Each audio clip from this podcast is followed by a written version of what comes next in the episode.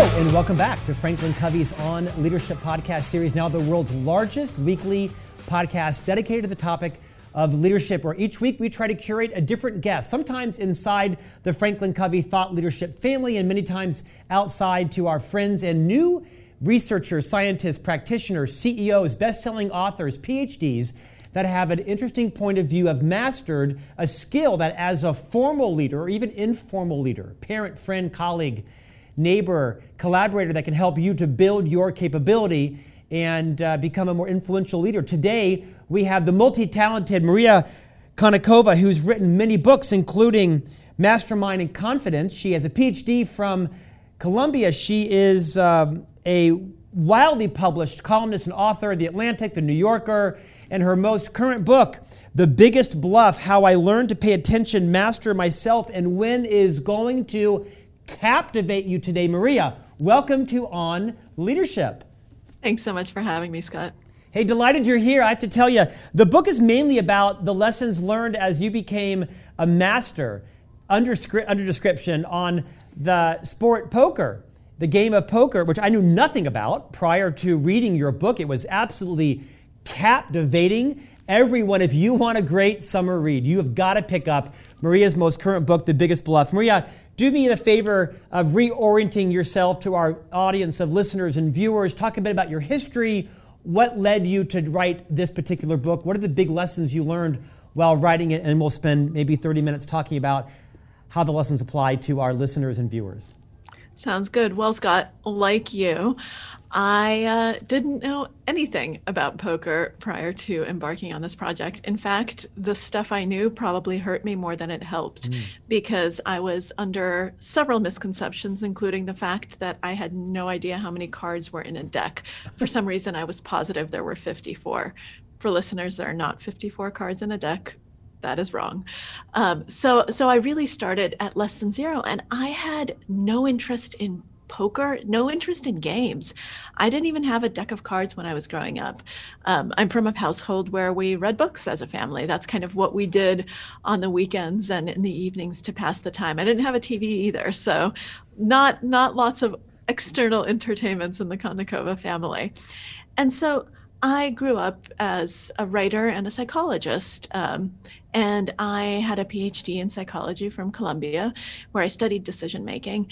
And all of my books prior to The Biggest Bluff had something to do with different topics in psychology that I was interested in. So, my first book, Mastermind, was about Sherlock Holmes, but it was really about mindfulness and presence and active awareness and how to be more like Sherlock Holmes, how to think in more mindful ways.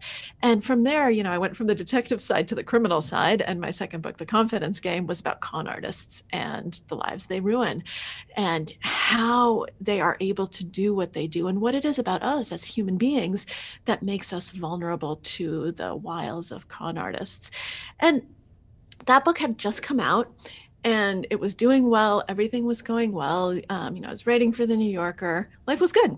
Um, and then I went through a rough stretch where basically life wasn't so good anymore. Um, I got incredibly sick with an autoimmune condition that nobody could diagnose, but basically I spent months and months locked in the house because my skin was allergic to everything. And I was on these just massive doses of steroids to try to get the hives down, and it wasn't working.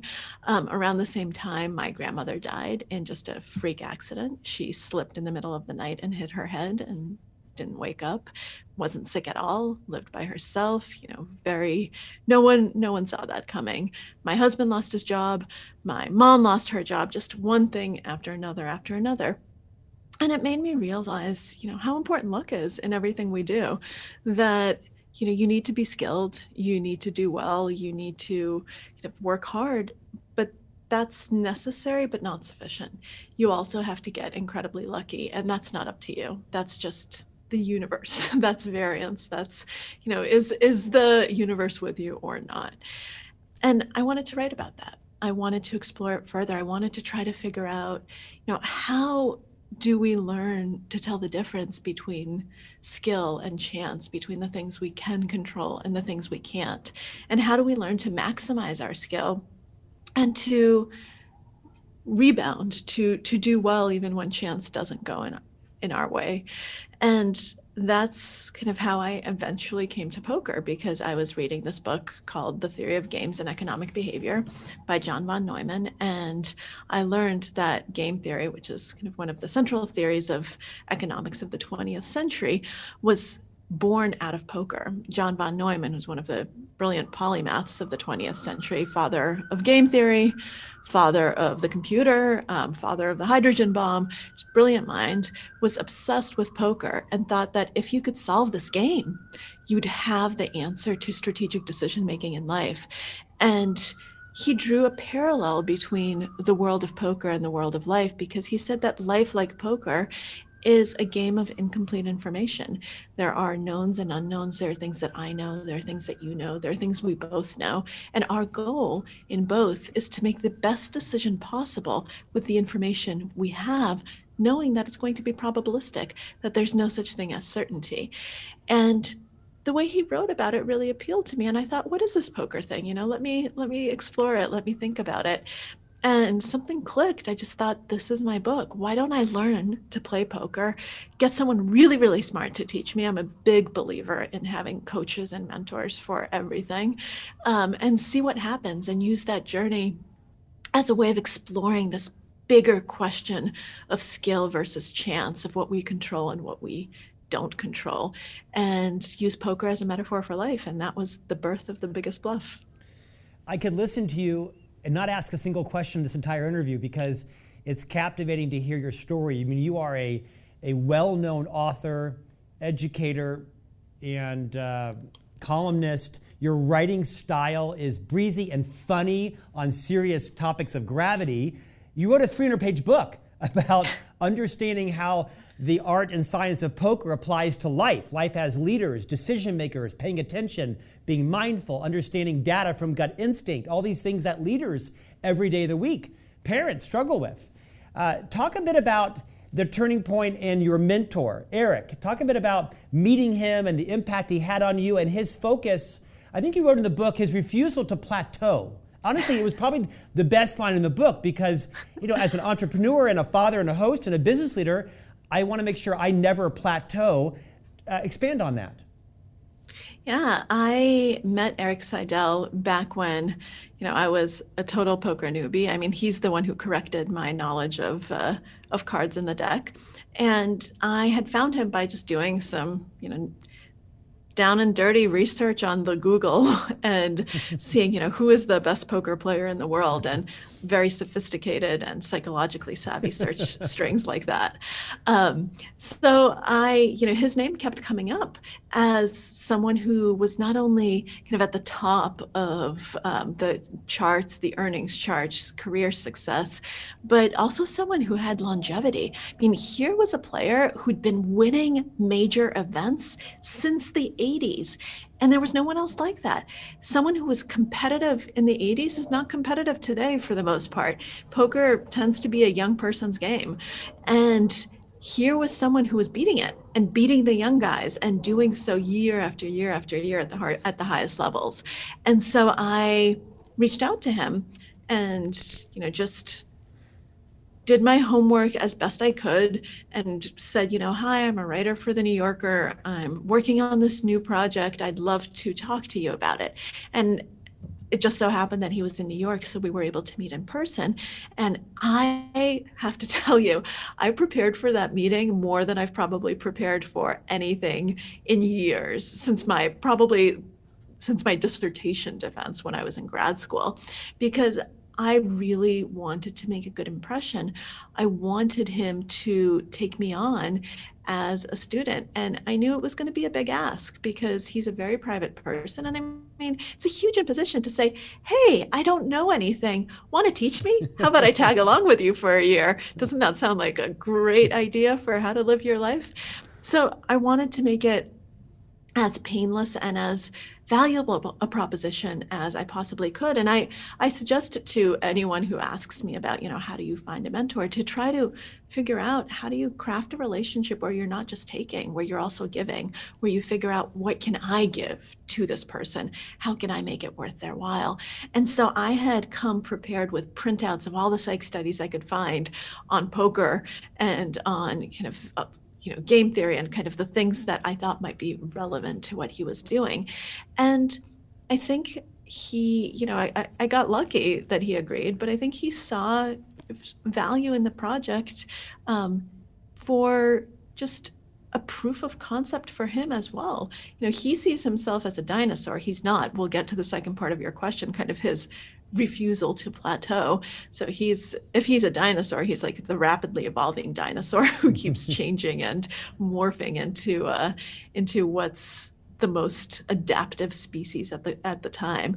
But he saw that this was a proof of concept because here I was. I wasn't a poker player coming to him and saying, "Hey, make me better. You know, give me some poker lessons." I was a blank slate, literally. I didn't know anything except I had a background in psychology, in decision making, in self control, kind of emotional control, the types of things that he said would be very important in poker.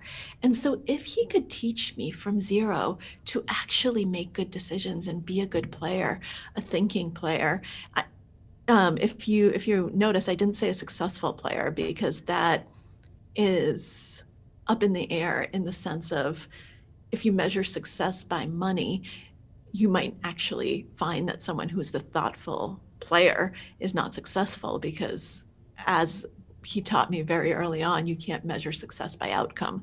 You have to measure it by process. And poker is a long-term game. You will be successful in a monetary way in the long term. But i came to him saying you know i want to do this for a year. And so there was no guarantee of, of that outcome. But he wanted to see you know how far can he take me and if he can take me far enough, that would be proof that his way of thinking, the psychological approach, the more human approach, was still valid, that it was still a major force, which is quite the thing to prove because these days, in every single field, not just poker, it's the quants who are leading the way forward. It's all about the math, it's all about the statistics. And people forget the theory, the human side of it, of the, the intangibles, the psychology. And so to him, that was really important. And I also think that it was a challenge in not plateauing because one of the things I've learned about Erik is he is constantly questioning and challenging himself to learn more and be more. And he every single day wakes up and says, Am I still competitive? Can I still do this? Can I still learn? Can I still compete with the best? And one of the best ways to stay current and to make sure you keep learning is by teaching. Um, that goes back to my first ever book, Mastermind, about Sherlock Holmes and Watson, where I argued that Sherlock Holmes became a much better detective because he had Dr. Watson. He had someone next to him to whom he had to constantly explain his thought process, who constantly challenged him and forced him to be a more thoughtful version of himself. Maria, the book is absolutely riveting. It's captivating. I encourage everybody to pick up a copy and just read the story a, because you're a great writer, but B, the lessons that you've learned and you teach, they're immediately applicable as leaders. You talk about the power of discernment, using good judgment, knowing when you're kind of fighting chance. Uh, some of the lines in here, uh, I'm going to ask you in a moment to describe the Columbia experience experiment you had with thousands of students around their investing. Your outcome, your conclusion was that people failed to see the wor- what the world was telling them when the message wasn't the one they wanted to hear. The cruel truth was, as humans, we often think ourselves in firm control when we're really playing by the rules of chance. Will you take a moment, moment and recreate the experience, the experiment you did at Columbia and what the lessons are that guide all of our lives? Absolutely. So this was my graduate work where I conceived of a study to try to figure out, you know, how do people make decisions in risky, uncertain environments. And you know, the best environment to look at that was the stock market, especially because it had been inspired by the 08 crash. And um, my advisor, Walter Mischel, who people, um, listeners might know as the marshmallow guy, um, the psychologist who created the marshmallow studies, you know, you take a three or four year old, put a marshmallow in front of them, ask them to wait um, until you come back into the room, and then they can have more marshmallows. And then you wait and see how long does the kid wait, or does the kid eat the marshmallow right away? And it turns out that the longer a child is able to wait, um, the better they do in life, the more successful they are in all sorts of measures. Um, this is called delay of gratification. And I'm actually saying this for a reason because we were working with a lot of new students, but also with the original Marshmallow data, um, who those those students are still alive and well and still being followed, and with people who are actual professionals who are work in hedge funds, who are portfolio managers, um, who work in finance and we wanted to see you know does high self-control do people who are normally able to wait for that second marshmallow who are really good at being in control who are successful who are smart who are good in school good at their jobs good at their lives would they succeed better on this stock market task where we had them pick stocks and bonds they had to make a portfolio and then we would change the rules on them. So basically you know stocks that used to be good ended up being bad and vice versa. And we just wanted to see how quickly do people learn? How well do they take that data? Do they make the changes when they should be making them? And we were expecting that yeah self-control would be great um, that it would actually help people make smarter decisions. And that was not the case. We actually found that the most successful, smartest people, the ones who had the highest self control, were the most prone to something called the illusion of control. So they still thought that they were in control even when they weren't, even when they were in an environment where their actions were not actually making much of a difference, where there was a lot of uncertainty. They overestimated their skill, they overestimated their ability to control the environment. And when they started losing money, instead of saying, huh, fascinating. Did something change? Should I change my strategy? They say, oh, no, no, that's just noise. I know what I'm doing. Whereas the people who weren't as successful, you know, who'd who didn't quite know what they were doing, they saw, oh, oops, you know, something just changed. I'm starting to lose money. This doesn't look the same. Better adjust. And they ended up making more money overall. And to us, this was just such a fascinating thing to discover.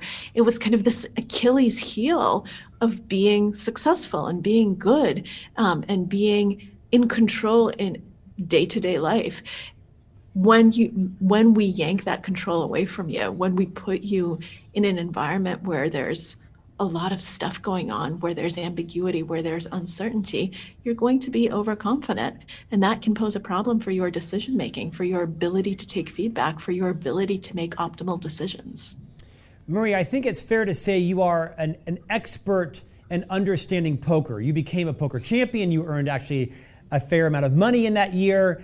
And you may not be a world champion, but you become an expert in poker. Would you take us on a bit of a ride? Would you give us a short primer on poker? I, I, didn't know anything about poker prior to reading your book. I knew, you know, I'd heard of it, knew it was a game in Las Vegas that was for smart people, and that I was not going to waste any money on that. But would you give us a quick understanding of poker and then would you maybe riff on the biggest lessons you learned from your expertise about poker that can apply in all of our lives? Absolutely. So I ended up um, playing a very specific type of poker, which is called No Limit Texas Hold'em. There are lots of different variants, so I'm, but I'll be talking specifically about that. And not only that, I decided to pursue tournament poker. So when people think of poker, normally they think of cash games. So you have chips, and they're worth a certain amount of money, and you play, and at any given time, you can take your chips and walk away, cash out, and you make whatever you make, or you lose whatever you lose. Tournament poker, which is what I play the chips have no monetary value. So you buy in, you pay a certain amount of money, and then everyone gets the same number of chips. And your chips are only worth something relative to everyone else's. So the goal is to get all the chips. And in a tournament, roughly 10 to 15%, depending on the tournament, um, of players are going to get paid. So you'll get your buy in back and then some. Um, and then everyone else is going to go home with zero. So you will have just lost your buy in and that's it. And you can't get up, you can't leave. You can't just suddenly decide you don't want to play anymore and cash out. You have to keep going um, until you bust or you win, whichever whichever the case may be. Usually you bust, sorry to say, um, but sometimes you win, and those moments are great. And the reason I, I make that distinction is that it's a, a tournament poker is a different game, and that's a game that's much more akin to a lot of situations that we find ourselves in in real life because you know in real life you can't just get up and quit randomly you have to just work through it and power on and keep going and so tournament poker to me seemed like a much more appropriate metaphor a much more appropriate tool when you're looking at real life decision making and in No Limit Hold'em specifically, it's a game that I chose because of the balance of known information and unknown information, private information, so what I know, and public information, what everyone knows. So there are two cards that everyone gets. Those are dealt face down. So only the player who's dealt those cards know what they are. These are called the hole cards. That's your private information. And one of the key lessons and a lesson that I kind of keep learning over and over and over, even though it seems so ridiculously simple, is nobody knows your cards except for you. All they know is how you play them, what you choose to show them, the actions you choose to take, how you choose to act, but they don't know what's in your hand. To me, that's just such a powerful lesson for business, for negotiation, for relationships, for for everything in life. It's so easy to think, "Oh man, they know I have crappy cards," or "I have amazing cards. Yay!" But you realize that the best players are the ones who are able to play any cards and who are able to represent things in a believable way. So, how do you represent things? How do you actually play? Well, you have a number of choices at any given point in time. So, you can fold. That's the easiest thing. You decide you don't want to play and you just hand back your cards. You can call, which means you make the minimum bet. So in poker, there are these things called blinds, which are blind bets, so that two people in any given round are forced to put in a blind bet before they even get any cards at all, just to make sure that there's some action. Otherwise, everyone could just fold, and that wouldn't be much fun, would it? So there are the blind bets, and you can call the blind bet, or you can raise. And raising can mean I have a really, really great hand, or it can mean I think you guys all suck, so I'm going to take advantage of you. Or it can mean you look at me and you think I'm a girl, so you think I can't bluff, so I'm going to bluff can mean lots of different things. And that's the beauty of the game because, like life, every action can be taken for a lot of different reasons. And your job isn't just to do that yourself, but to look at everyone else and to try to figure out why are they doing what they're doing. And then common cards come out. So the flop is the first three cards that are dealt face up. And once again, you go around in a circle and you have the exact same options. You can call, you can fold, you can check to see what someone else is doing, you can raise, and then another card comes out, and that's called the turn, and you go through the same thing. And then the final card comes out, that's called the river. You go through the same thing. And you can win in a few ways either you're just the last person standing. You got everyone else to fold along the way, either because of your aggressive betting, your aggressive raising, whatever it is. You got everyone else to just put their cards in the muck and you win by default. You never even have to show your hand. The other way of winning is to get to what's called showdown. So there's still multiple people left and you all turn your cards face up and the best hand wins. Your goal is to never get to showdown. Your goal is to actually win without having to show your cards, whether you have the best hand or the worst hand. And it turns out when you look at actually the big data studies, the statistics of online poker, it turns out that the best hand wins less than 20% of the time. Usually it's the best player, and most cards don't ever make it to showdown. So that's how much of a skill game it is. I can get you to fold a better hand before we even make it to the end, and that's my skill edge. That's another incredibly important lesson, not just in poker, but in life, that if you can make good decisions, if you can read the situation correctly, then you don't actually have to have the best of it. You can just negotiate your way through almost any situation and end up as the winner. So, how do you do all of this? I mean, I think the number one lesson it's kind of the the foundation and the first thing that um, erik seidel told me when i asked him you know so what's the one thing I need to know to be good at poker? Still can't believe I asked him that. Um, it's very embarrassing, but I did. And he he said something that was very deceptively simple, but that I think is actually the foundation of good decisions and being successful, whether it's in a poker hand or in a life situation, and that's pay attention.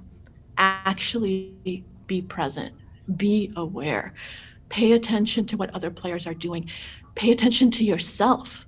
What are you doing? How are you acting? How are you feeling? What emotions are you feeling? Is there anything that's getting in the way of solid decision making? Are there any emotions that are clouding your judgment? Are you hungry? Are you tired?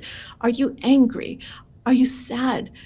All of these things are things that you need to pay attention to because they're going to affect your decision calculus. But just as important is paying attention to every other person at the table even when you're not playing yourself, even when you're not involved in a hand. So many people just get tired because paying attention is hard. It's actually really hard work. And so they go on their phone, they, you know, they start scrolling through Twitter or social media. They start looking at the sports game on the monitor that's playing over there. They stop paying attention because, oh, well, I'm not in this hand, so why do I care? Why do I need to make notes? Well, the truly successful players are the ones who are constantly there and present and observing and taking notes because in poker and in life, information is power. You want to gather as much information as possible while revealing the, uh, the least you possibly can yourself. And the only way to do that is to be present, to be attentive, and to be fully immersed in whatever experience you're undertaking at the moment, whether it's playing poker or something totally different in a business context or a personal context. To me, that's, I think, the most powerful lesson that I've taken from the game of poker and applied to everyday life. I don't know that I can play poker, but I do understand it more after having read your book and uh, that description. I think one of the big lessons that you also taught in the book through your own research as a psychologist, of course, your education at Harvard before that, and all of your writings and experiences, how many of us act on our intuition and our gut instincts versus what the data and the science shows us. Speak to the leaders, the business leaders by the millions that are watching and listening this podcast. When do we know? What signs, triggers do we know when our instinct and our gut might need to trump the data? And also, what signs should we show when we should discard that and actually have the data prove out right and follow that instead. Any advice you'd give us there? Yeah, we suck at knowing when our intuitions are accurate and when they're not. So if you look at all of the psych studies, it shows that people on average have correct and incorrect intuitions pretty evenly split. So, you know, 50 50, um, any given time, our intuition is going to be right or wrong. And when you ask people to correctly name which intuitions are right and which are wrong, they can't. They're no better than chance. And every intuition feels equally strong and equally powerful, even when it's completely wrong. So I always say, actually, data always trumps intuition because intuition is just you being lazy. It's you being like, oh, well, I have a gut feeling I don't want to do the hard work because my gut is right. No. So I actually most of the time say screw intuition, do not follow it, follow where the data goes. There's one exception. And that exception is when intuition isn't actually intuition, when it's expertise that's masquerading as intuition. When you are such an expert in a domain where you have tens of thousands of hours of experience, where this is your life, this is what you've been doing, this is what you've been studying, you acquire a lot of different domain knowledge, not all of which might be consciously accessible to you because you don't always take the time to sit down and analyze it.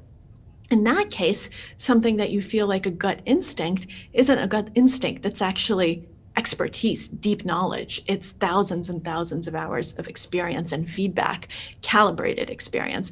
So when Erik Seidel, my coach, tells me, you know, I just have a feeling this guy is strong, what I have to do is figure out, okay, this guy's been playing poker every single day of his life for you know, hours and hours and hours. He's got more experience than anyone else. Um, what is he seeing? This isn't a gut feeling. There's actually something that he's seeing. There's a pattern that his mind has made, has recognized over time, but he's just never taken the time to figure out to actually interpret it to figure out what does this mean and so my job as a student is to try to figure out okay erik what are you looking at what are you seeing is it a gesture is it betting patterns what is it because that's not intuition, that's deep expertise, just something that he's never really explained to anyone. In that case, trust your gut.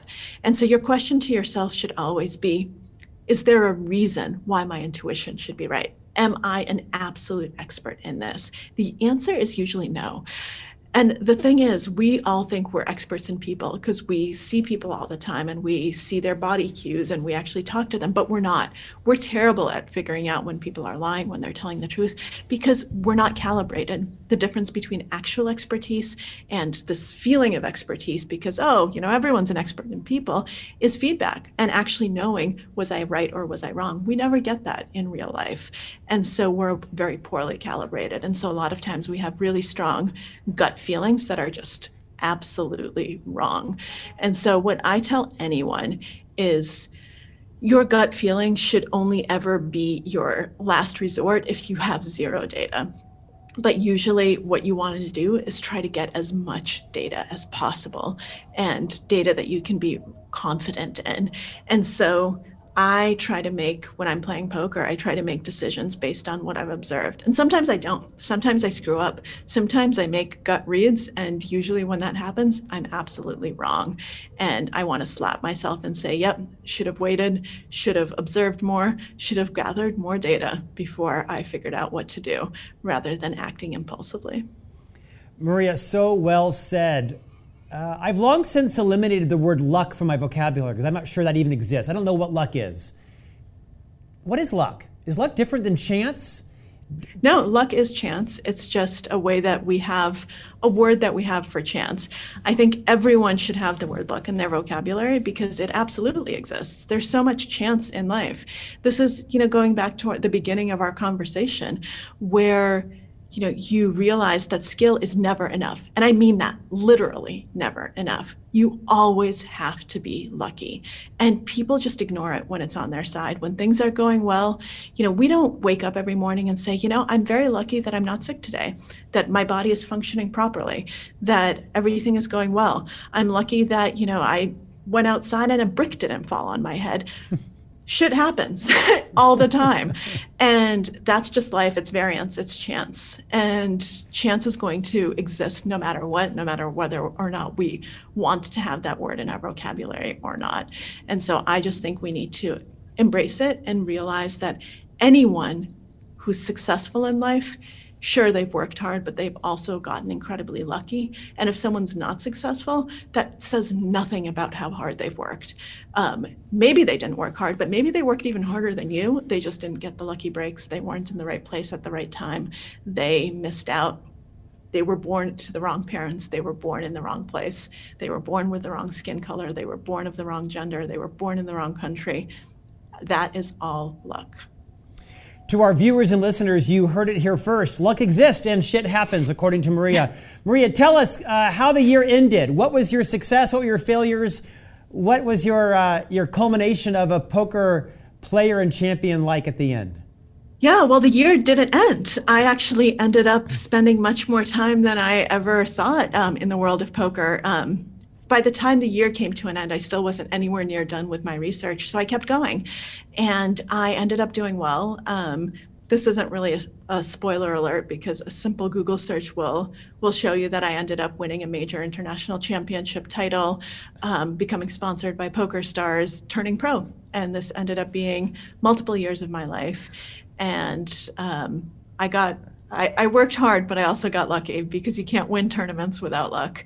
Um, and it was um, it was quite the journey, and became a new career for me.